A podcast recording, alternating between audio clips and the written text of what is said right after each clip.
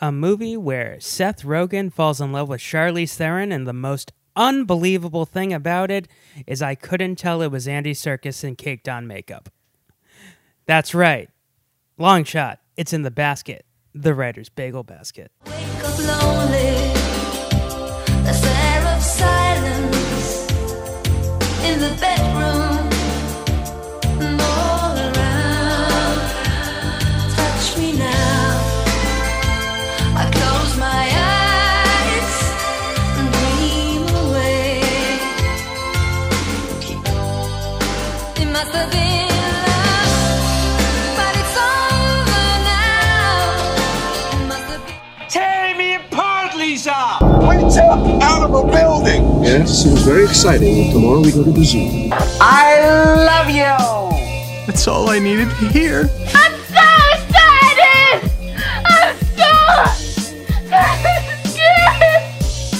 We don't have to be mean. Because remember, no matter where you go, there you are. Hi, welcome to Writer's Bagel Basket. I am Scott Kurland, and we are continuing What is love? with the rom com. I think this is our second Jonathan Levine directed movie. Long shot. We did Warm Bodies last year, but I don't have Dave Schweitzer back. I have someone just as good. Hi, it's Mallory Savran. Okay, you say as you're holding a newspaper and chained to a, a chair. you, you sound like you're kidnapped. You're like, hi, I'm fine. Please help me. They made me watch a Seth Rogen movie. I didn't mind it. I, I you had like highs and lows watching it. I did. I did have highs and lows. I'm not a romantic comedy person. No, I know. So it was, there were definitely moments I really liked, and there were definitely moments that I had major eye rolls of just because it was just classic romantic comedy tropes that I'm just like, snore. But this okay, to me this feels like the movie Parasite where it changes it shifts like genres like 16 times cuz it's yeah. it I starts don't know that movie though.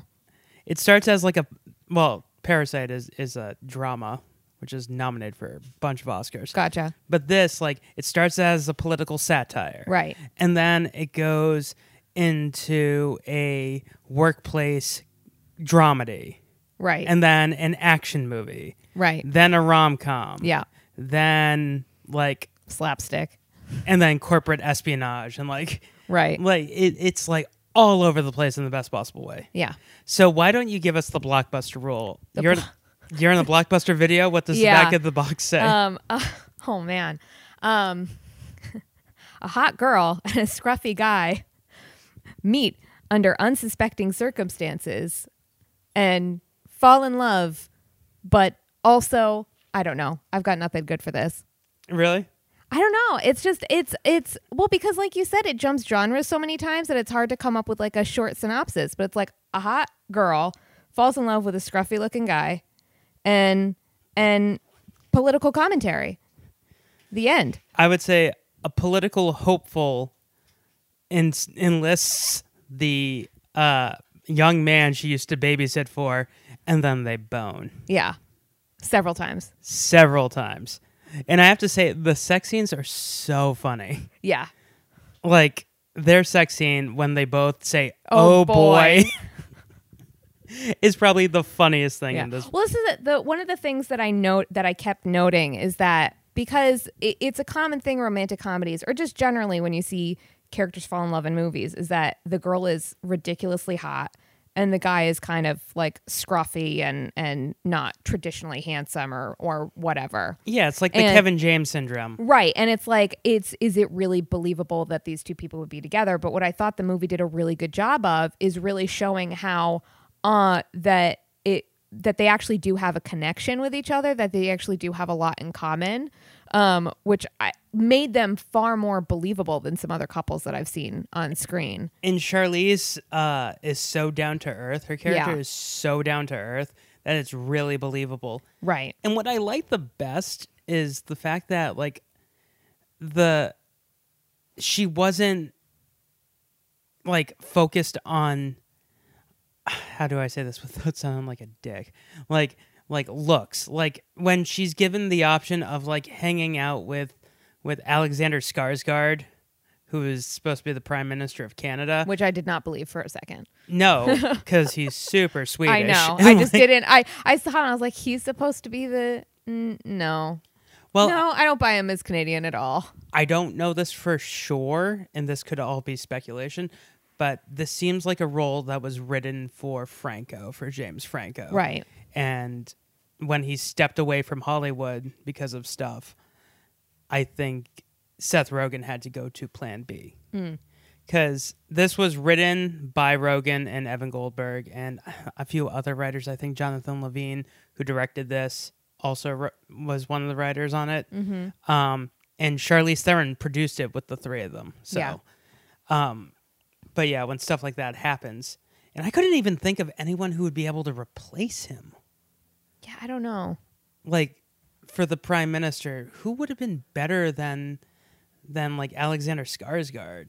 Like, I understand what you're saying. He's not- yeah. well, I mean, I think I don't buy him as Canadian because just his accent is. I mean, he does a decent enough Americanish accent.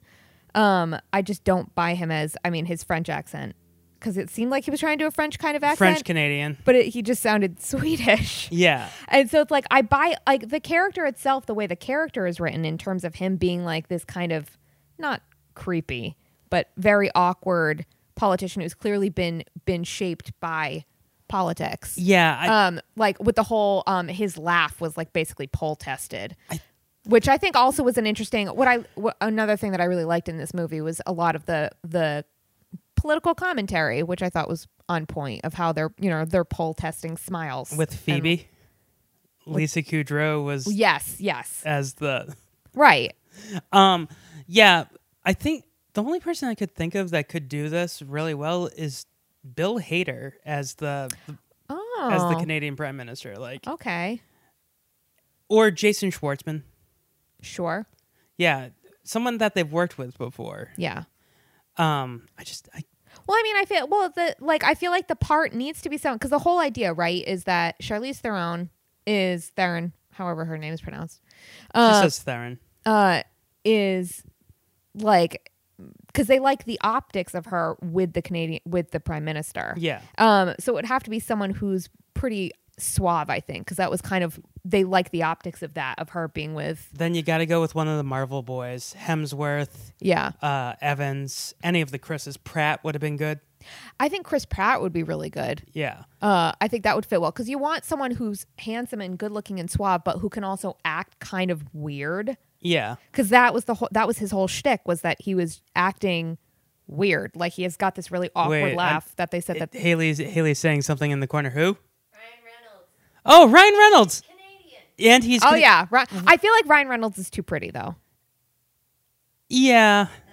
Oh, Gosling. Ryan Gosling. He's yeah, Canadian. Gosling would be perfect. Gosling would have been good. Gosling would be perfect. so yeah, the the basic premise is that Seth Rogen is this village voice type of journalist. He works for this Brooklyn newspaper, and at the same time, Charlize Theron uh, is the Secretary of State, and the president, who is a TV actor played by Bob Odenkirk. which I just fucking love him in this. He's Yeah. great. He's he's I mean he's Bob Odenkirk in this movie, but Is- it's great.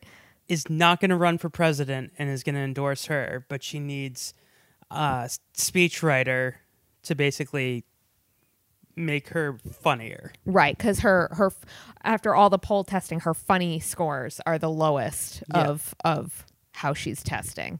Yeah, she's at an 82 Right. out of 100, Right. which is still pretty good. yeah, I mean it's still pretty, but pretty good. Yeah. e- but Seth Rogen, his character Fred Flarsky, I don't know how they did it, but they found a kid who looked and sounded exactly like a young Seth Rogen. Well, they did this. Well, um, the the sixteen year old that played a young Charlize. Yeah. I think their I think what they did was they recorded their voice, the adult voices, and did something to them to make them sound younger because I- I- it sounded like her exact voice. And I think they did the same thing for him. I don't think so. I think they just listen to them over and over again because on a show that you and I both love, The Good Place, Yeah. there is an episode called Janet's where Yep. where Darcy Carden has to play every single person and I guess she went crazy. Like she she's not insane. Darcy is lovely, I hear, but she had to listen over and over to the repetition and how they say things. And she was driving one day, and stuff was blasting out of her radio, and she ran into the guy who plays Cheaty. Yeah. and he rolls down the window like, "What are you listening to?" And it's his voice talking. And he goes, "Oh, you're going insane." That's hilarious. So I think sh- these kids had to listen to. I don't. I guess I like I get that, but also it was literally the tone, the actual tone and like timbre of their voices that sounded like the adult actors. It's called acting, Mallory. there's a uh, like it just didn't sound like they were doing an impression or anything. It sounded like the adult actors recorded voices and then they they edited it. that I think that that would be going too far. Also, his laugh didn't sound like like Seth Rogen laugh. Like it sounded like Seth Rogen laugh, but like it sounded like a kid doing Seth Rogen laugh. Yeah. So I I don't know. Th- There was something about it. Well, that- who knows? We'll leave it. It'll, it'll, it's movie mystery of But- Mm. how they did it so well. but you're here because this is an example, and I wasn't going to have Haley on for this one. Of what is the one thing that I always say? Who did I always have a crush on? Growing up, Who? my babysitter. Oh yes, your babysitter. Okay, Yeah. I was like, I was trying to think of someone specific. Yes, your babysitter. Yeah. Yes, and here here we have An example. uh, of a kid who's got a crush on his babysitter, and then they it's grow up. not and they end up weird, together. people. it's not weird. Well, it's. I mean, I don't want to skip right to the end, but uh, it is cute how it comes back full circle at the end yeah. when they're admitting their feelings for each other. yeah, I mean, on the podcast we skip around, but that's that's one of my favorite lines in the entire movie. Is she goes, "This is the scariest thing I've ever done, and I've ridden in an elevator with, Saddam, Hussein." It's so good. It's hilarious. I mean, alone in an elevator. Just me and him. And then, you know, she says, well, I love you. And then he's like, I've loved you since I was 12 years old. It's very like, oh, like everything about this movie the the thing that actually makes me go ah and gives me chills is when when she's having like the bad day and she's like i want to do molly Yeah. but but when they're high on molly and they're making out and the music's playing like they're they're in paris and like the skyline is going by really fast and it just pulls out and do you know what i'm talking about the night shot of them in front of the club No, I don't feel a fucking thing. Jesus. Who's right? Holy fuck. My jaw feels really weird. Yeah, that's the drugs. Drugs love a jaw. I want more. No, no, no, no. Maybe like an hour. We should do it now.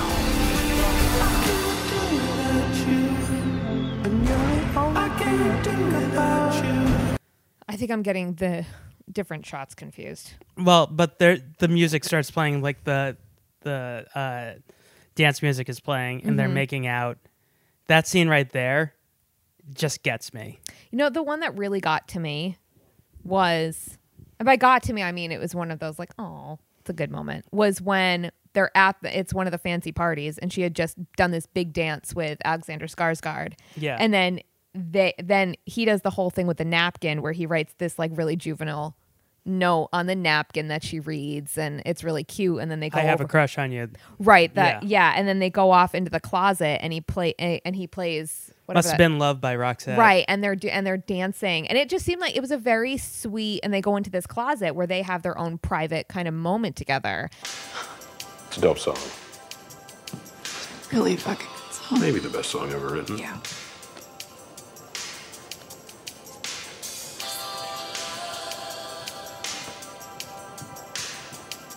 Floating overhead. May you whisper on my pillow. and it was a very sweet sort of like intimate private moment that was kind of it was a cute scene Can I blow your mind? Do you know Sure. what this movie is? What? Because Must Have Been Love was the theme song to Pretty Woman. This movie is Pretty Woman. oh Isn't it? and uh what's his face is uh julia roberts Yeah, Seth Rogen's Julia Roberts. Yeah. But I would have killed for when when he the the yeah necklace. yeah yeah yeah yeah um Uh, it's well, there was a I I found that a lot with this one is ve- was very much of a it was a, a lot of reversal of roles. I mean, you have that at the end when you know she's president and he's the The first mister. Yeah, the first mister. The first gentleman. isn't it first husband really? It so it's the first, lady gen- and the first, first gentleman. gentleman, okay. Yeah. Uh, his portrait's also hilarious, The Which is Todd just- McFarlane designed. which so funny. It's such a deep cut because yeah, Todd McFarlane created Spawn, but he's also the one who is responsible for bringing back the Green Hornet into comic book form. oh interesting. And Seth Rogen played the Green Hornet. oh Deep cut. yeah, Really- did not know that. yeah. interesting. It's crazy. Yeah, Also, um, the movie. Oh yeah, th- that was another thing. Another genre that the movie the movie starts out at a at a alt an alt right white supremacist. Oh meeting. my god! I'm, yeah, yeah. So let's start with the beginning. Like I literally, this starts off, and I'm like, this is so. This is a horror movie because he's literally because they're basically saying, you know, yeah, terrible, terrible things, which I will not repeat. about our people. Yes, yes, that I will But not say out loud. I, I will say that the funniest name for Arian Grande. oh my god, it was oh, so Arian good. Grande. Yeah, that was really really funny. Yeah. I also like how they're all doing this salute and, and. Seth Rogen. he's does- like just doing this awkward wave because he will not do the salute. yeah, which he's is doing the just little so doot great. doot. Yep. It was very fun. He was like trying not to seem like an outcast, but then also like Yeah, like I won't actually do that. And then of course they're going to tattoo him. And, Yes. uh, and I was just I was like, please don't tell me they finished this tattoo on him. I was sitting there really terrified that that's what was going to happen. That they were actually going to that somehow something was going to happen where that he was going to have this swastika tattoo on his arm. yeah, but And it- I was it's like- just the the bottom half Right, which he then turns into an adorable little tattoo. named I already forget. Adolf Stickler. Oh yes, which is absolutely amazing. Adolf Stickler. It's very very. Uh, there are They're actually a ton of Nazi jokes in this movie, they're and they're good ones. and I mean, they're the- hysterical. yes, they are very good. Like when they're in Argentina, what he says something to the effect of like, "Yeah, apparently, uh, what was it? All the people who persecuted my grandparents are somewhere in this Yeah, room." yeah. And then in on that note, it says, Yep. "I have I, a cra- found Hitler. I or think some- I found like, it. And then they it, then the camera pans to a guy who looks like Hitler. It's very good. It's very good. Uh, Seth Rogen is a genius. Yeah. I love Seth Rogen. Yeah. The the funniest thing is originally Charlize Theron was one of the top choices for Knocked Up, but she couldn't do it. Hmm. Um, and if she had done Knocked Up and then did this, it would have been like a Tom Hanks, Meg Ryan. Yeah. Like I feel like these two could be like a Tom Hanks and Meg Ryan. I you know I believe it, and that was the thing is that I feel like a lot of times when you see certain romantic comedies and you see certain pairings, you're like, okay, I get why they put them together, but I don't necessarily buy it or whatever. And I think they did a good job of partly their character and also partly their chemistry together as actors is that they've got a good- they seem like they have a good rapport together Yeah, and the- it seems like a like it it actually does make sense And they were hanging out. I guess him and his wife and Charlize Theron like hung out all the time. really like I- I guess Charlize Theron is just really cool to hang out with, and I was like, why? Because the one thing she always comments on is she's like, yeah, I don't, I don't date. I'm single. Um, you know, I just haven't found the person. And I was like, why? Charlize Theron's like so cool. Everyone says how cool she is. I think it's because of something she said in this movie. Men don't like powerful women, yeah nope and she is like one of the most powerful women in Hollywood yeah she's nominated for an Oscar for Bombshell. but- Really? But, I kind of would have loved to see her get nominated for even a Golden Globe or an Oscar for this because she's so good in this. This is very good. Her her she's I don't think I've seen a lot of her doing a lot of comedy. I And think the only two she's done besides this is that thing you do which I haven't seen, and uh, A Million Ways to Die in the West. which I have also not seen. So this is really the only comedy I've ever seen her do. And she's very good. She's so funny. uh, when she's high on Molly, I think I was sitting here like half covering my face and just like I could like it was such good. There's certain cringe comedy that I can't watch, and this was like really good cringe comedy because I'm just watching it like what is going to happen because she's high as a kite, and like they must have done something to her eyes to make them look like that. It had to And be it was- contacts. it- or something. It was so funny. Um, where she has to negotiate a hostage situation, and she is high as shit.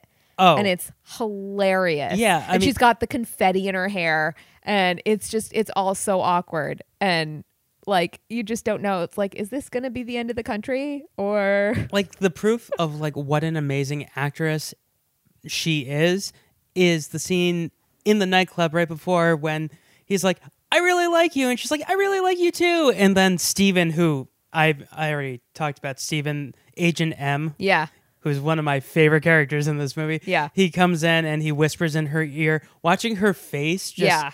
turn what a fucking great actress she Yeah. is Secretary, listen to me. Dance with me, Steven! Dance! We have a situation.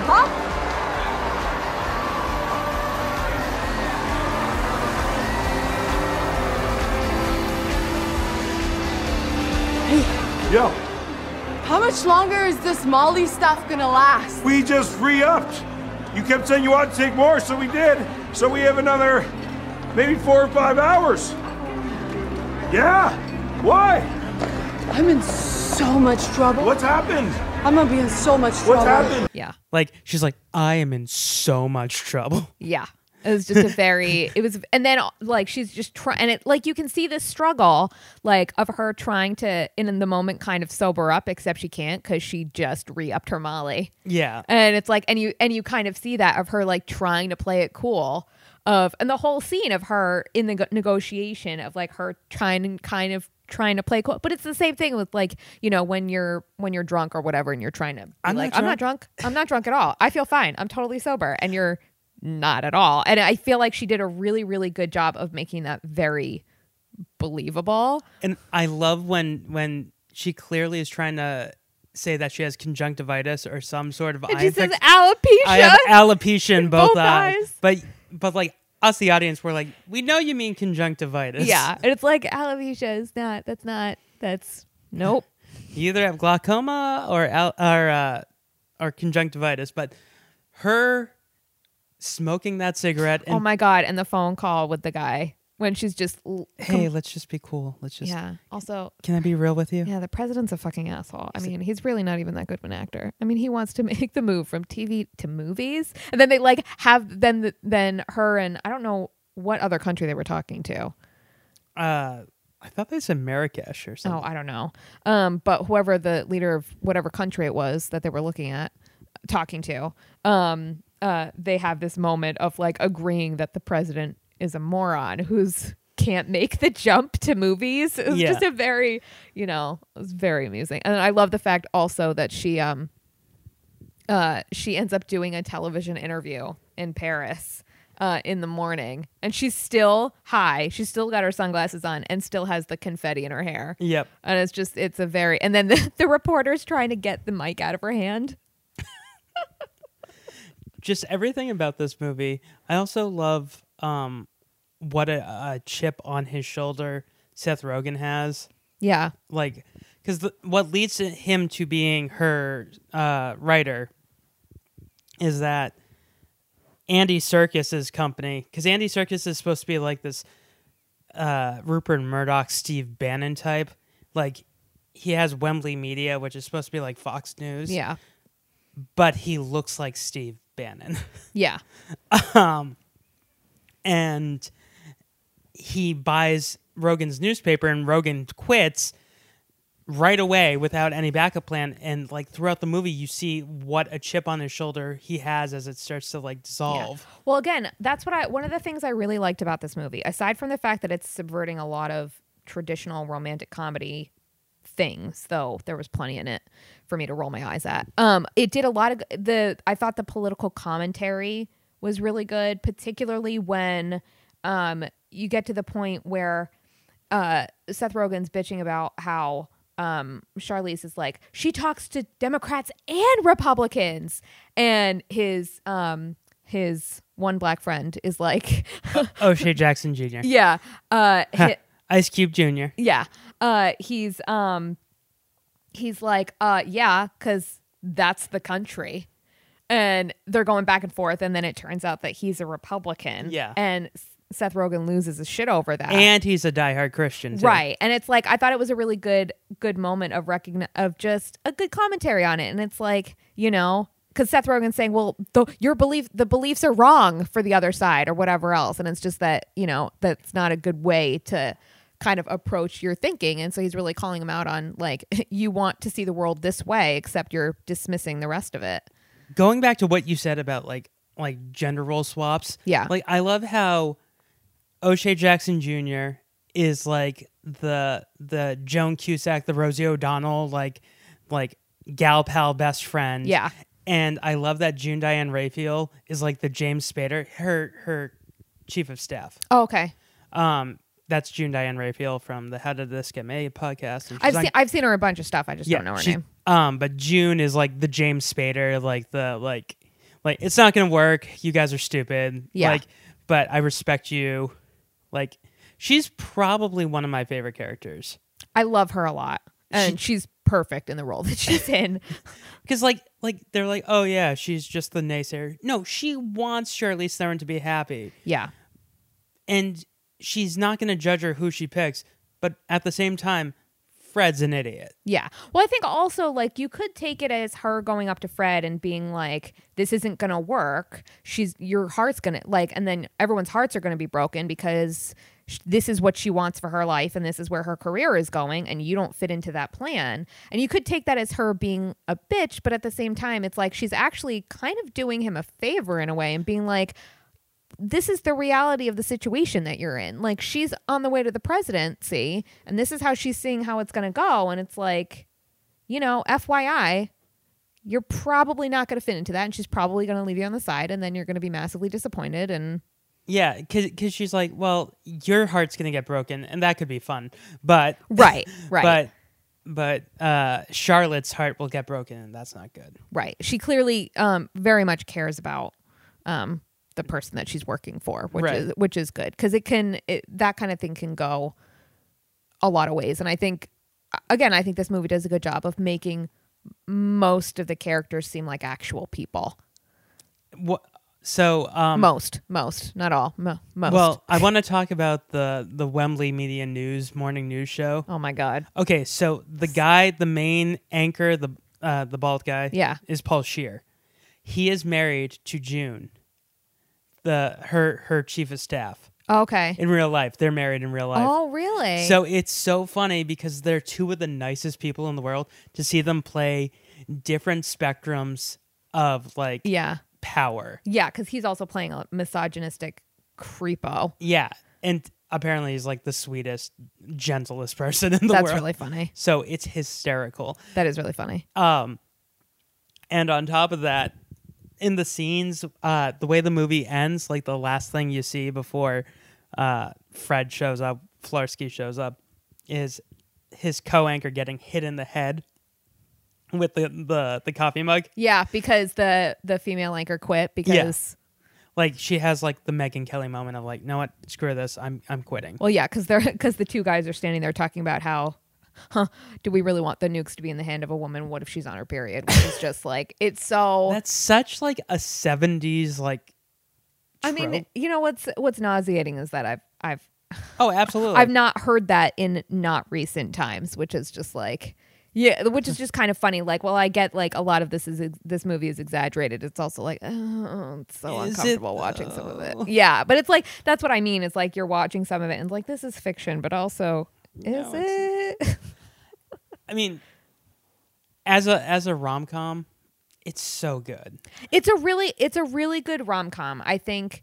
We haven't had a good rom com in forever. Uh no. I also again I don't usually really like them because um I You're find dead on the inside. well there's that and also because one I find them a lot of times boring.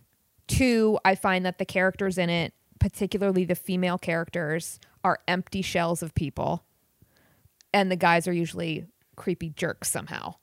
and like and again i think part of you know the the gender reversal here not only serves the story but it serves it for a romantic comedy that it's just that it that it's two people that at their core have a lot in common um and that the differences um between the two that cause the conflict aren't unnecessarily manufactured to create a somewhat interesting plot. Right. Like they, you know, because the movie i has this political kind of satirishness and commentary to it that the conflict comes from these two very different people that have a lot in common in an environment that doesn't necessarily serve a romantic relationship because you find i find with a lot of romantic comedies a lot of times it's it's almost always a communication problem Right. that ends up breaking the couple up and and that's the that's the conflict that they have to overcome or it's a misunderstanding or whatever Well, I like that they get that out of the way in the first 30 minutes of the movie. yeah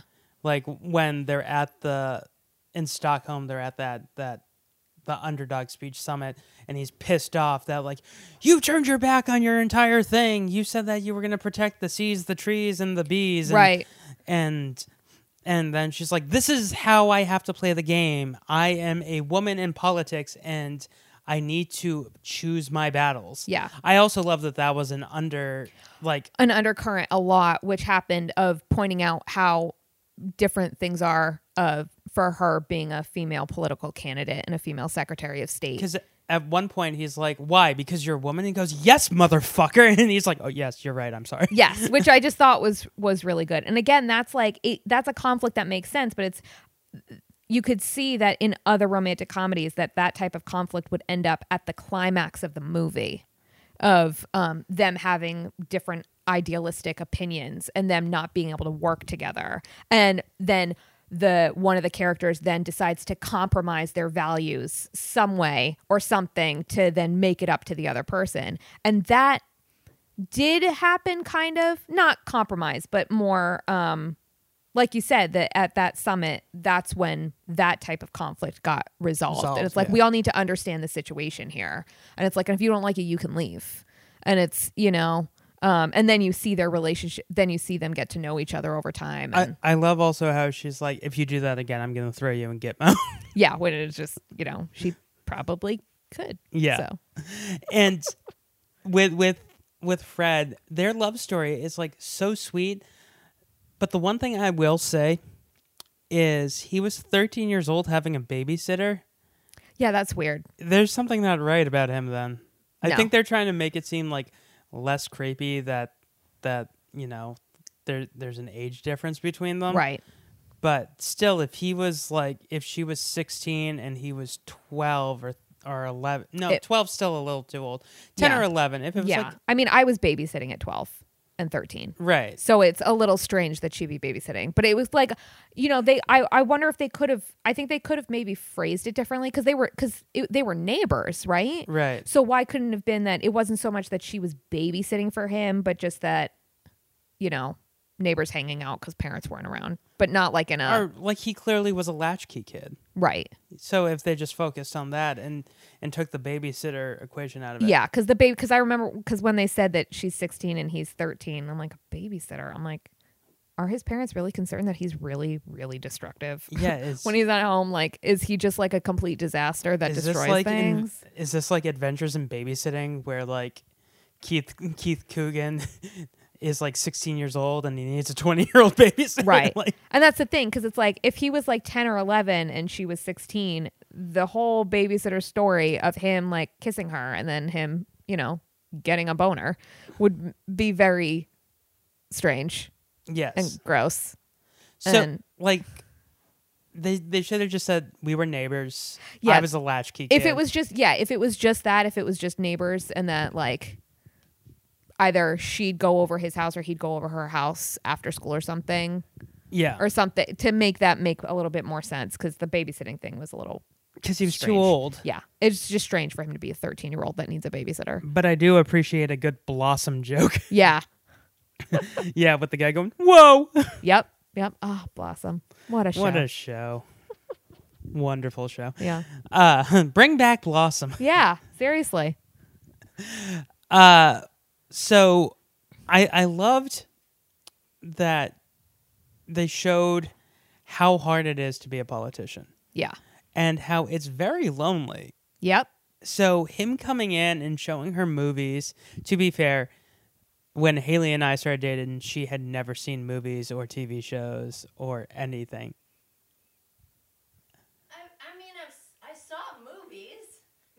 as much as you did. I will rephrase that. You you told me that you've watched more movies in the mo- first month of us dating than you had in your entire That life. is absolutely 100% true. Actually accurate. But that's my point is that in the relationship you see like what a real relationship is. He's showing her stuff that she had missed out on. Right. And they're also, I mean, the them building their relationship really starts with him being like, "I'm your speechwriter. I need to get to know you." So, uh, so it starts out very. It starts out. I don't want to use the term professional, but it starts out with the idea that he's like, "I need to get to know you. I've created a list of questions to ask you to really get He to just know wants to spend time with her. you." Well, yeah, but but I mean, it also makes sense as a speechwriter. You're going to be writing a speech for someone else. It's important to get to know their voice. When I when I wanted to start dating Haley, I said I heard you wanted to learn how to edit, and then I used that as an excuse to spend time with her. my point is is that it, it it made sense that it's not like one of these where it's like they meet and then they have a crush and they immediately like each other and blah blah blah it's like Yeah. there was a there was a firm building of a relationship where they were both actually really getting to know each other and it was you know at first like okay even if it was an excuse for him to hang out with her you know he was genuinely getting to know her and then she's getting to know him and then they start sharing things together and it just was it was very very believable that they were building uh, a genuine relationship Them watching Captain America: Winter Soldier in Russian. Oh my god! And then she flips out. When, Oh no, not the pirate guy, I love him. Nick Fury. um, but yeah, his impression of Nick Fury of Sam Jackson in Russian is not different than Sam Jackson. He's like the guy who plays Sam Jackson in, in Russian is really good. Yeah. Das Vidanya, motherfuckers. Yeah, very good. Just everything about their relationship is so sweet and so loving. It is very sweet. Yeah, and very innocent too. yeah, I also I love that what gets them together is a awful like terrorist situation, yeah. like a civil war. What was it? Uh, a civil war in the Philippines broke Something out. like that. I don't know. I also, I mean, it's also she like fireman carries this big dude, and he's like holding this woman because they recu- rescue these two people pretty much, and she fireman carries a security guard.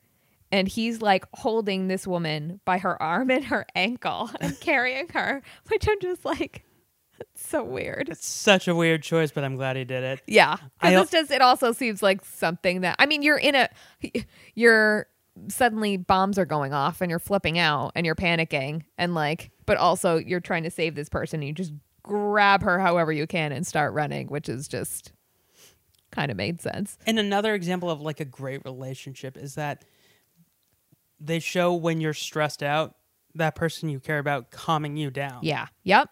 And he teaches her, or she teaches him, uh, the Navy the, SEAL. the Navy breathing. SEAL four seconds in, four seconds out. Yeah. And like that's just another great example. And then that leads to their first kiss. Yeah. And then Steven walks in. Yes. I love Steven. Yes. Who's just got he's got these great side glances of just like, I know what's up. Yeah. I'll keep my mouth shut. It's all good. Well, after they have sex for the first time and like he goes outside, uh Seth Rogen goes outside and he's just walking in the sand and in the water like I just had sex with Charlize Theron. Yep. like her well, Charlotte. Um and Steven's like, Good morning, Mr. Florsky and like he's like Don't tell anyone, okay? He's like, No one would believe me. Like Yeah. just a look he- which is true, probably. But then he says, I'm rooting for you. which is pretty sweet. I was like, Steven It's pretty sweet. Awesome. I love when we're watching it. You're like, how'd you know that his name is Steven? And then in the nightclub s- scene, she goes, Steven, Steven! come dance with me. That guy is him and him and uh, O'Shea Jackson Jr. are like my two favorite characters. yeah, very 'Cause good. in in the scene with um when they introduce O'Shea Jackson Jr. as his best friend, I, f- I forget what his friend's name is. I have no idea. totally forgot what it was. But when he's like, "No, what? Everyone has the day off except for you, Todd." You steal the bagels. everyone knows bagel friday is for everybody and then when they're in when they're in the convenience store and he's like oh hello maggie from charlotte fields' office and he just takes the candy and he It throws, just it in up the, air, So Uh, good. They need to cast him in more stuff. This is the first thing I've seen him in. you didn't see Straight Outta Compton? No. Oh, he's so good. I've heard. It's weird because he's playing his dad. I know. But he was also in this movie called Ingrid Goes West with uh, Aubrey Plaza, Mm-hmm. and he was in uh, Go- Godzilla King of the Monsters. Okay. I mean, I like. I've I've wanted to see Straight Outta Compton. I just haven't. He's so managed good to do in it, it. but he seems like a he seems like a good actor. So Like everyone in that movie is great, but he is he's the one that you know is going to be the most famous. yeah, and it has nothing to do with his dad being famous. Like this guy is just so talented. yeah. Even even his dad said like I made him audition for Straight Outta Compton and he got it Yeah. because they weren't gonna like cop out and be like oh well Ice Cube's son is playing Ice Cube. No, he had to audition. Mm-hmm. Yeah. and he is fantastic. Yeah. I mean, he he he seems like he's got something. I love when Goner. he's pointing at the FaceTime and he's like you are worthy of love. I'm like like And then also, then when Seth Rogen is later, she's wa- he's watching Sh- um, Charlize and Alexander Skarsgård dancing, and he's sitting there muttering under his breath, "I am worthy of love." what are I you am doing? Worthy of love. What are you saying? Nothing. Which is also just very sweet. I also so going back to the whole um uh uh the- he's a Christian thing. Mm-hmm. Uh cuz he finds out that all of these platitudes that are about like Picking himself up from his bootstraps. right and he finds out that one uh that he's like that's a republican idea and then or it's like that's cuz from you being a christian and then he's and then he starts praying and then he's like why do you think i've been wearing this cross all the time and he's like culturally That may be the thing, but it was just like so it was so awkward and then it's immediately like that is so racist also I love when when he is clapping and starting the chant and he just goes, "I started the chant." He's just so good. Like everyone in this movie is at the top of their game. Yeah. Especially Andy Circus. Oh, yeah. so originally when they casted him, when they casted Andy Circus, Jonathan Levine, the director, and Seth Rogen were like, "Ah, we didn't think that we could get Charlie's, and we didn't think we could get Andy Circus. Then Andy Circus comes in and he's like, yeah, I have all of these ideas for the makeup. Uh, like, what were your ideas? And they were like, we just thought you were gonna look like you, but if you want to do makeup, you do whatever you want. You're Yeah. Andy Circus. yeah And that nose and the hair. that was all his idea Yeah. nice Andy Circus is just such an unsung. he's a chameleon and in this, you're supposed to hate him every time he shows up, i but kind of don't though you don't. And that's what's kind of upsetting. Yeah, because he's like he's not, you know, he's a creep and he's terrible, and he also then blackmails uh, Charlotte. Yeah. Um, but he's also kind of hilarious, which you know, he's not just a foil. Yeah, we should talk about the blackmail because when she crosses the line at Paris, because she's high on Molly, she says that the president supports her initiative, Right, undercutting him and kind of stabbing him in the back for that. but then they have this meeting with the president and uh, Wembley, who is Andy Serkis, and they're like, "Yeah, if you don't go along with what we say, then we release this tape." And it's supposed to be a sex tape of Seth Rogen, but it's him whacking off to her speech, which is disgusting, but it's also really sweet. Yeah. Like it, it's not like he's like watching porn Right. it's he's in love with her so much that that he's just whacking off to his speech Yeah. that he wrote, which is kind of narcissistic, Right. but it is still really sweet. Yes, it is sweet. Um, and she even thinks it's sweet. Yeah. And then she wa at first and also I mean she originally um well then she went to go talk to Seth Rogen to be like to try to figure out how to fix it or whatever because she didn't want the video to come out. Well, I guess the real motivation was that she didn't want it to hurt her, Her campaign, campaign. which was what ended up, you know, which I thought you know, so that's hurtful to Seth Rogen, but it also made a lot of sense. Oh yeah. Also, you said that there was no way that she would have got ele- elected after everything. I came- don't I don't think so. I think I think she'd be the type of candidate that would have a really big cult following. Um, but I don't think at least in the time frame that this movie is set, I don't think in the in the in the world of the movie, sure, but in reality, no. I wouldn't. I I had a hard time believing that she would actually be elected as a president.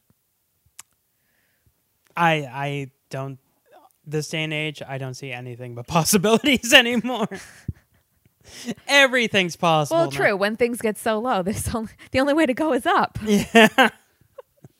Also, I love how the reason why Odenkirk is not running for president again is because he wants to make the transition from being a TV actor to being president to going into the movies. Right. And I love the ongoing joke is, "Oh wow, only like Clooney and Woody Harrelson have made that transition." The funniest thing is that Seth Rogen himself had made that transition because Yeah. he was on Freaks and Geek and Undeclared, and then he became a movie star. Yeah. I also love the Jennifer Aniston joke of like Jennifer Aniston. Uh, did she though? Did she, make though? that job? Well, she's been in a ton of movies. Just because she's been in a ton of movies doesn't make her a movie star. Excuse me? I I love June kept going. Excuse me? Like I I love when someone does that in a movie. You knew what they were saying. Yeah. I also like the fact that when they're making that joke of the jump from TV to movies, the fact that he's the president doesn't come into factor. It's not just that he's making the jump from TV to president to movies. It's the fact that he's trying to make the jump from TV to movies. Yeah. and it has nothing to do his presidential uh his time in office has literally nothing to do with it Also, it's going to be impossible for him to do that because n- no studio is going to hire a guy who Securi- has the s- secret yeah the service security everywhere. alone would be a nightmare Yeah, because you get Secret Service for life. Yeah. It's not like you have two guys. I've met Jimmy Carter before when I was at The Daily Show, and he had at least six Secret Service Yeah. with him. There were two by his side at all times, and then four securing the perimeter Yeah. everywhere. No, you can't. yeah it's like usually for mo i would say for most presidents it's like okay you become the president and that's kind of your last sort of And- normalish job Yeah, because then don't you get like a hundred thousand dollars a year for the rest of your life or something like that? I don't Or- know. Or four hundred thousand. You get like a ton of money for the rest of your life. as a salary from the government Yeah, i don't think so I think you do.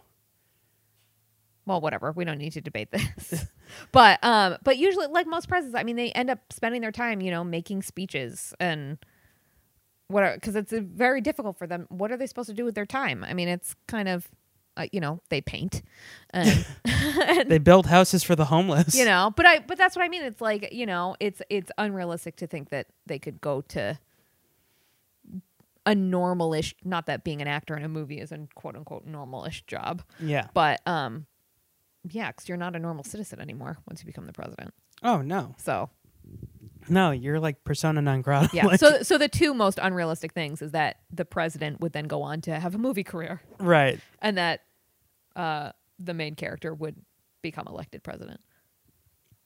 and that that they would get married so fast because honestly Yeah. everything he clearly announced if it's supposed to be a 2020 run Right. the movie takes place in like 2018 like the beginning of 2018 Right. then for like a year and a half they're bonding and doing all this Well, I mean, I think it's got to start earlier than that because she would have been announcing her candidacy at, I would think, like a year ahead of time.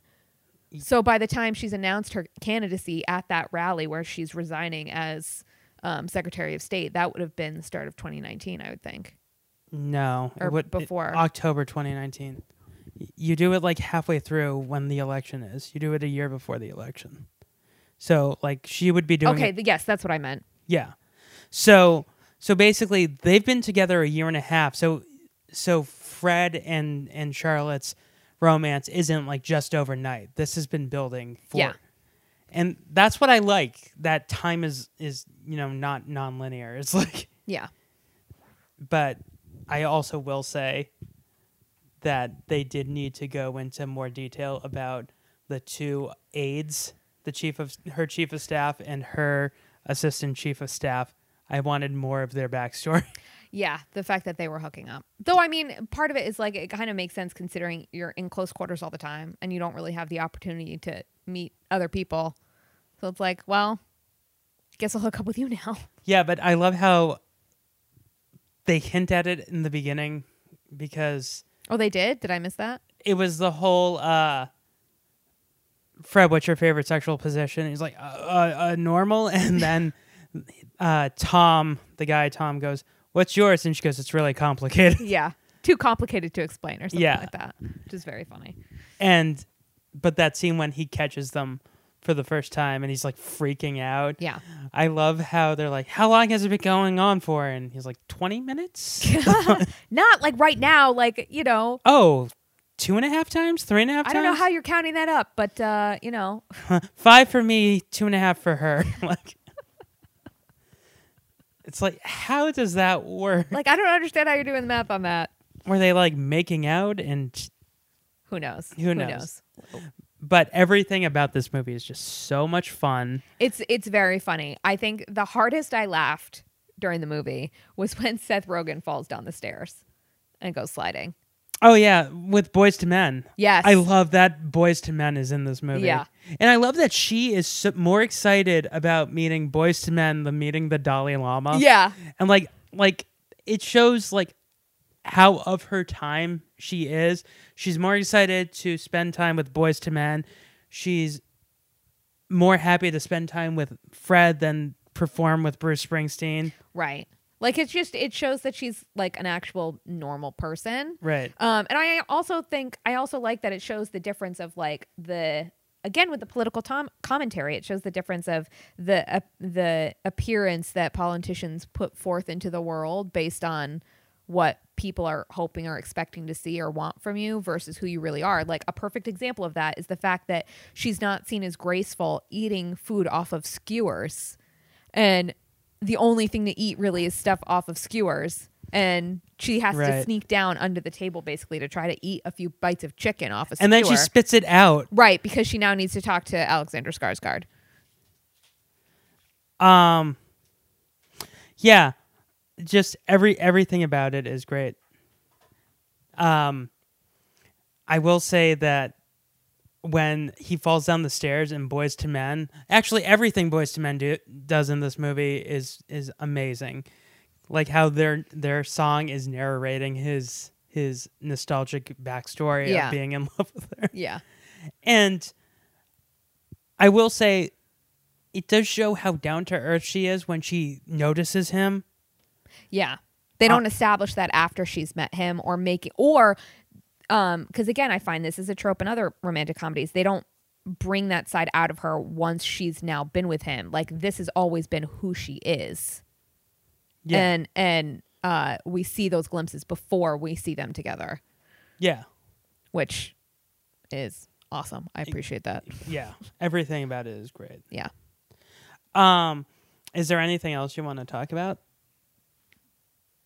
I don't know. This one was actually a short one. It was a short one. I mean, it's you know, there was nothing that got me riled. I think the one thing that I was rolling my eyes at was when um uh, the whole minibar thing oh, okay. Yeah. we when sh- he's asking her to that's an example of toxic masculinity. yeah, which are just like so gross when he's like because obviously, I mean, cle like does he not understand that they're just pandering to the cameras? Because she knows that that's what she's doing. Right. Um, and it seems like maybe he doesn't realize that she's only with him because it looks good and creates a good buzz. Which it doesn't make sense because he clearly was talking about how his political people had to change his image and his laugh. Exactly. so how doesn't he get that So instead, he's then slurping oysters and making a joke about, like, hey, do you want to come with me to get a drink later at this bar called Mini Bar that has a key? And if you take alcohol out of it, you get charged for it. Like, it was this whole, which was very awkward. And it's like, okay, you're asking her back to your room, but you just had a conversation. Like, you're literally sitting there having dinner basically in front of cameras. Yeah. Pretty much. And you're also because talking they pull out about out of the restaurant and you see all of these reporters Right. And you're basically sitting at dinner talking about how your laugh was changed because people didn't like it. And then we hear his terrifying you, actual you laugh. don't think it's a little weird that she's on a date with you but she positioned you next to the window right. It's just very, it's like, is this like the dumbest, uh, considering Canadian's educational system, another reason why I didn't buy him as the prime minister. No, I'm kidding. um, but it was just like, it was, either he really just does not understand politics and he's just a very awkward what that's the it was one of the things that I didn't one, I just thought it was like an easy joke, which I don't usually like those. Um I like the ones that make sense and are earned. And so it's one of those where it's like, all right, he's being creepy and weird and gross, so we can see the difference between, you know, him and Seth Rogen. Yeah, But- I, I just thought of another person who would have been really good as the Who? prime minister, Adam Scott, Oh yeah. Oh yeah. Ben Wyatt. Oh yeah. Yeah, he and he would have gotten the the charm and the creepiness. Like, yeah. like- him I him I would have believed. Also, he's ageless and he's handsome as Yes. hell. Yes, he's one he's one of the ones that made the deal with the devil. yeah, or Paul Rudd too. Paul yeah. Rudd would well, have been well, any of those guys that don't age. a, Rob. I, Lowe. I would have Adam Scott I would have believed more Oh, yeah. than Paul Rudd. Yeah, Paul Rudd I wouldn't have believed. because you would have been like, it's just Paul Rudd. Yeah, Paul Rudd is too too lovely. But there, He's Paul there's just- Rudd. I love Alexander Skarsgård, but oh, I love him too. but comedies, he's not good in comedies. What comedies has he done? he's he's done like guest appearances on like sitcoms and when he shows up it's like oh it, it's no he's not he, I think maybe part of it was that it just felt in a movie that really feels like people are actually people are well written and like the story's believable. His presence in the story is the only thing that is one of the things that really felt contrived. just all the I, i'm saying that all the scars guards should not be in comedies No. like his brother just did like an uh, action comedy called villains bill Skarsgård, Yeah. pennywise and like eh, the biggest comment is like yeah he's not a comedian Hmm. there's just something about it I, I don't know why we're beating this dead horse with his character it just it didn't It just it just didn't it didn't feel like it fit. yeah And like maybe that was part of the point, but I don't think it did it in the right way. i just i have it i know who it would be Who? hands down because he works with both rogan and jonathan levine all the time joseph gordon-levitt Mm. Oh. i'm just saying I'm not disagreeing. yeah I could see him doing that. yeah Adam Scott when you said Adam Scott, that was Adam like a light bulb. Adam Scott's I perfect. could totally see Adam Scott doing it. or or if you want someone who would be just creepy all the way through, Michael Shannon. just so like terrifying, like, oh, it's the Prime Minister Yeah. of Canada. Yeah. Hey, how's it going? Yeah. But it's just like I you know, I wish if anything because there's so much of of like this social and political commentary, I would have preferred something more of maybe um Charlotte and Skarsgård having a moment of really kind in a way just like sort of like this inside thing of like how they're putting up this front and like how their laughs and smiles and humor are poll tested And him try to make a, analyzed. him try to make an actual move instead of saying something really That's what I mean. Like I'd ra- I would have exactly. I would have much preferred instead of him being like weird and creepy about the whole mini bar thing and like trying to be all smooth about it, them kind of commiserating about the fact that they're in this world that is kind of restrictive and how they're held back, which also I think would have played off in the fact of where Charlotte ends up of kind of bucking all of that. Oh, yeah. And, and I think that would have been a nice juxtaposition of it if they had that kind of connection of that and then he's like you know it would make more sense that he was maybe saying hey why don't we spend more time together Yeah. um and they or if act- he wasn't into her at all. right and they were literally and they both or right and they had this friendship of where they both completely understood what they were doing and why Like a Cole Porter situation. what do you mean Cole Porter was gay, but he Oh, married okay. a woman, and their agreement was, "I will keep your secret Yeah, yeah, if you yeah. keep mine." yeah So basically, yeah, yeah um which just would have made actually their entire relationship through the whole movie make a lot more sense right. and that it wasn't like just that she was kind of playing him and he was being hopeful and instead they were kind of in this thing together and then again it ma- it would have made more sense that at the end she's like I am sick of this like and like all the politicians we're all in it together we all understand the deal and it's like no I'm sick of playing that card and I want to get rid of it yeah. Can I can I go behind the scenes and and point out some stuff that you did watching the movie? sure Like, because I noticed that as we were watching it, like you were getting like bored, and then all of a sudden, I'm also a little bit sick so some of my boredom might have just been me really being tired I'm sorry, Mallory. Having Munchausen's is not being sick. okay Just kidding. no, um, no, but you were sick and you've been a trooper, and thanks for doing this. but at the same time, like in the beginning, your face was like shocked, and then you started to get bored. Well, because it was a horror movie with Nazis, and then he flies out a window and rams himself into a car. He lives through that, and now he has half a swastika on her arm. I mean, on his arm. Like this was intense to start out. yes, but like then it started to get into the romance stuff. Yeah, and then you're like, uh, because even when they were listening to "It Must Have Been Love" and doing their little dance, you're Yeah. like, okay. But then when they go up to the the bedroom and she's like, "I want you to fuck me from Oh my behind God. and slap me on the ass," your face was like, "Er?" it's like okay, this is not where I thought that this was going. and and just that scene itself is like the best example of how off the rails this movie can get because because he's like he's like the the voice of the audience then he's like what like like well, I she- also love that she's like, okay, well, so we can we can fuck normally, and then just turn me around, slap me a little bit, and then maybe just choke me a bit. and I I love that she doesn't get that he's he's not like thinking that you're bossing him around. You just told him to do something very dirty and very graphic. Yeah. and it it blew his mind Yeah. because he's probably only dreamt of something like that. Yeah. Well, it's also it's also an interesting point that she immediately starts apologizing for asking what she wants, which is just like, No, you don't have to do that. Like, yeah, she's immediately starting to apologize for being bossy and for you know, Yeah, but I will say I I was glad that they didn't do the rom com trope that he had another girlfriend who was not as beautiful as she. Oh, was. yeah, Like, yeah. I'm, I'm glad they didn't do that. there was a lot of the that traditional stuff that I was glad was not in here because it's that kind of stuff that I just I have a very hard time watching romantic comedies for because I'm like this is all just a lot of this just seems like bullshit and I don't believe it and I'm you know whatever. who I roll. cares? No one cares. We all don't care. Like, yeah, exactly. But like that's what I'm saying is that again, the characters in this, particularly the two main characters, they seem like actual people, and you have these two very differently looking characters and you have and it's a common trope in movies where you have the beautiful woman and the guy who's maybe not traditionally attractive or whatever and it seems ridiculous, but again, they establish really early on. Not one, I think it helps that they knew each other back in the day, but also that they do at their core have have values in common, exactly.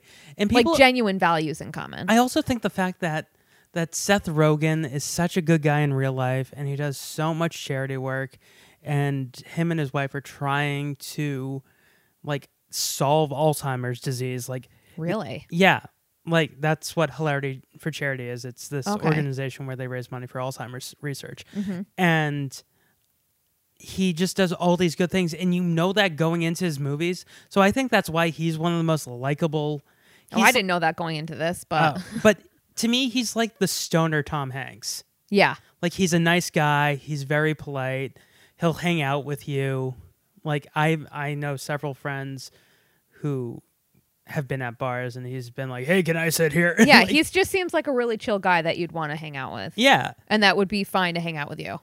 and th- I th- I think that goes for Charlize Theron too because like everyone says, "Oh yeah, I met her before," and like you know we bought her a drink and she hung out with us and like stole all the wings. Like yeah well that's the thing like i like i think their relationship and how like their you know how down to earth they are as people comes across on screen right. and um you have this you have someone who's playing the secretary of state who's supposed to I- i think that's a i think that would be a very tough role for a lot of people to play Right. of being someone who is who is high in the political echelon who has really high political aspirations playing someone who you know can dance kind of like a dork and and you know can connect with someone like Seth Rogen like this journalist in this movie um on a lot of levels which I think I I'd have a hard time seeing other people do it as well as I think she did well, that actually goes into what I was about to say next. I'm going to go through some names who were originally mentioned when this movie was first getting off the ground before. okay And you tell me if you think they would have been able to do the role. okay Anne Hathaway. I knew you were going to say that. I knew that that was going to be the first name you said, and I But she was the first person considered. yeah, and I I I while I think she's an incredibly talented actress, I can't see her in this. Amy Adams. Okay. I don't see it. I don't see it. I, I read it and I was like, no. I, I don't see it either. Jennifer Lawrence. No. Not Absolutely not. no way. I don't buy her as a politician. This person, when I read it, I was like, they're too young, but but she probably could have been able to do it. Emma Stone. Too young. I agree way too young. way too young. But like she has that energy. She She does. I feel like she could play both of those parts simulta- simultaneously where she's playing this kind of highbrow um politician Yeah. but also playing this down to earth person, but I agree. I don't think she'd work in this version because she's too young. Charlize is just so perfect. She she is. I mean, she's also like a gazelle. yeah, and the I la- mean- the last person was Brie Larson, but once again, too young. Yeah. I think out of anyone on that list, I think the person I'd believe the most would be Brie Larson, Yeah. an older Brie Larson. Yeah. Oh, Scarlett was also on there. too. Scarlett Johansson? Yeah, but she's Eh, she's she's not funny. The I don't think she could do the the I don't- high on Molly stuff. yeah, I don't. Well, that's the thing is, is that that's why I'd bu- see. I think out of that list, like um, Emma Stone would be the one of the best ones to do that kind of. Oh thing. yeah. Um, and I feel like Brie Larson could do that really well as well. I mean, But- Rose Byrne is another person who could do it, but she oh yeah, but she doesn't have the name power, yeah, which is sad because you need someone who is as famous as Seth Rogen in this role. yeah. And the last thing I want to talk about is uh, when he quits his job at at the newspaper. Yeah. because I love Randall Park. I Yep. lo- he's great in everything. Randall Park is so good in everything. Um, but I love how he's like, here, just let me fire you, and you can get unemployment. And he's like, no, I want him to know that I quit. And he's like, he's doesn't not know who gonna you kn- are. Yeah, he's not gonna know. He has never read anything you've written. He has no clue who you are. I will say for a rom com, this is one of the most realistic feeling fantasy films. Well, that's it. Well, I think part of it is that because, like, I think a lot of you see you've seen that in a lot of movies, not just rom rom coms, but just movies in general, where like someone wants to storm in and quit, and then what's great is that in this movie you've got the guy being like, "That's a terrible idea." You need money, like, and he's even saying, like, why don't you quit with me? He's like, because I want to have a job, like, I want to make money. Can I blow your mind? sure, So the uh, sofa in in that scene, I'm not a hundred in his shitty office. He has a couch, okay, I don't recall this sofa, but go on. but I'm pretty sure that was that was the same couch that we used in a film that we that I filmed when I was living in New York. When- Really? I'm pretty That's sure. hilarious. I'm pretty sure it, it's the the same uh, uh, couch that that one of my characters got drunk and passed out on. Like, like because I was watching, I was like, "Is that?" I mean, they filmed this in Brooklyn, so is it? And, like, That's hilarious. yeah, That's really funny. yeah. So, um, why don't we get down to the bagel business? Okay. Out of thirteen bagels, a perfect baker's dozen. How many are you taking out to flaw the movie with? I'm going to take out three. Oh, you're giving it a 10. I'm going to give it a 10. One, I'm taking out because it's a romantic comedy. Okay. And it just it gets a ding for that because as a genre, I don't approve. Um, two, I, I think there were certain pacing things and certain like m- like I just the prime minister of Canada, the whole thing. I just feel like his character could have been better. Right. And yeah, I just feel like overall, I thought the movie was really funny. It was really good. There were just certain things that I thought could have been better. Um, so yeah, I feel like a 10 is a good 10. I feel good about that number. I was originally going to give it a 10, um, but I'm adding one back in for the use of uh, Frank Ocean's Moon River cover. Ooh, yeah. We're all chasing after all the same. Chasing after all.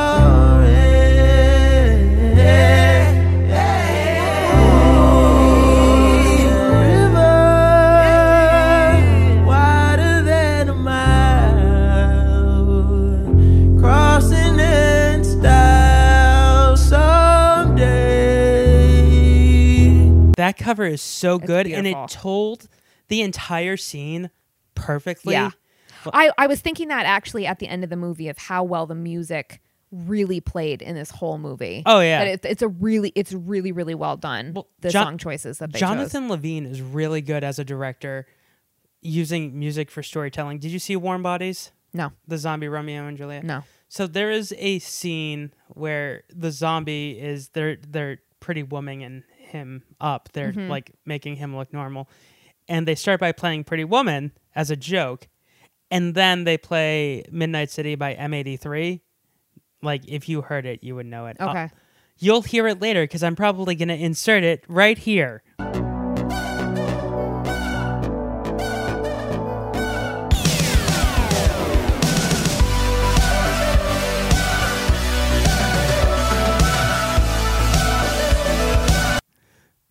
Now do you know it? No. chose. No, I do not. I do not. um but yeah so uh he's just really good with music and storytelling but that scene made me add an extra bagel the moon river scene Mhm. it's also where we get to meet adolf stickler Stickler. It's but so good. but that that scene of them just like having sex for the first time in this version of moon river which is so dark and beautiful and it's like really kind of haunting Yeah. is playing and then he goes out and the scene tone changes but the song's still playing Yeah. and Steven's like, Morning, Mr. Florsky. And he's like, I'm rooting for you. And Yeah. then them in the helicopter. Yeah. Well, that entire song is playing. Just made me add an extra bagel. Yeah. 'Cause It's a it's a really good scene. Such a great scene. yeah. So, yeah. Thank you for doing this. I know you're not feeling well. Well, my pleasure. Either way. I, I appreciate you coming down to do this. Um, is there anything that you want to plug? Anything going on? Um not that I can think of. No, my life is very boring. Um, so, thanks for doing this again. my Uh, pleasure. I love being here. we're gonna continue uh, romance month with uh, Stella. Stop. we're gonna continue romance month with another TV episode. Uh, I think Haley is gonna come back, and we're doing Sabrina. We're doing the Lupin. Lup- Lupic- Luperca- Luperca- Isn't tight. Thank you. We're doing the weird sex hol- uh, sex, sex Valentine's Day episode. What? Did you watch Chilling Adventures of Sabrina? Oh, yes. Okay. No, not the movie Sabrina. That's with, why I was really confused what the hell you guys were talking about. No, the Chilling Adventures of Sabrina. Yes, that I have seen. the Lupercalia yes. episode. Yes, I have also seen that episode. Yes. But But just I was I was picturing the Audrey Hepburn movie and got real confused as to what the hell you guys were or, talking about. or the Harrison Ford version of. right. I was just like, did I miss something in this movie? What is No. happening? No, we're doing the Chilling Adventures of Sabrina, their Valentine's Day episode. Cool. So, yeah, you can uh, keep following us on Instagram, on uh, Facebook, and Twitter at WRTR E Or you can email us writersbagelbasket at gmail.com. Leave us a five star review on iTunes or Apple Podcasts, whatever the hell it's called now, because they changed I it. know. Um, but until next time, Mallory, thanks again. Anytime. I'm Scott Curlin. Bye.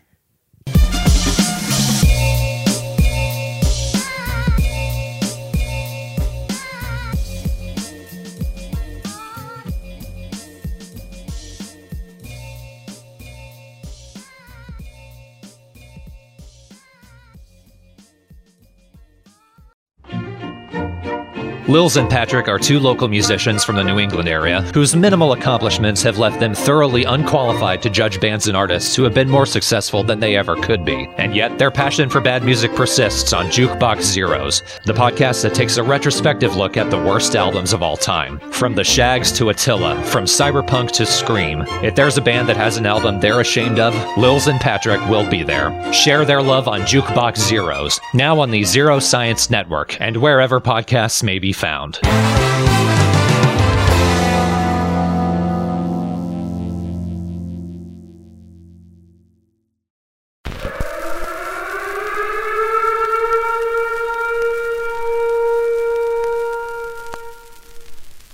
Movies are bombing all over the country. They are posing as movies you already know. They may be in your theaters, your neighbor's home, or even your own. Why are you doing that voice? I don't know. I thought it made me sound cool. It doesn't. I'm Jason Bishop, host of the Invasion of the Remake podcast, with co host Sam Stepanenko and Trish Coughlin. Join us each week as we rotate talking about your favorite films and their not so favorite remakes. We'll also dig deep to find forgotten films that we think are more worthy of remaking, complete with our own fantasy casting. You can get all 130 episodes and counting on Apple Podcasts, Stitcher, Google Play Music, TuneIn Radio, Player FM, and all the best podcast providers, even Frickin' YouTube. For the low, low price of absolutely nothing. Join the invasion. Subscribe today. Or we'll blow up your planet. Hey, everybody, this is Kelly Reynolds, and I'm the host of Boobies and Newbies, the podcast that asks novice romance readers to think outside the dick in a box. Join me for a new episode every Friday as we review romance novels with non romance readers. From the sweet, loving fairy tale romances of the Highlands, who cares about up against the wall by the fruit trees? Like, where's the dragon? Inside the belly of a dragon. to the naughty erotic threesomes with Navy SEALs. Sex was a 10. I mean, you cannot get any better than this book. Come on, Okay, you guys. good. Really. We read it all. Check us out at Boobies Podcast on both Twitter and Instagram. Listen to previous episodes on any podcast streaming platform. You can also support Boobies and Newbies on patreon.com for lots of bonus booby content and early episode releases.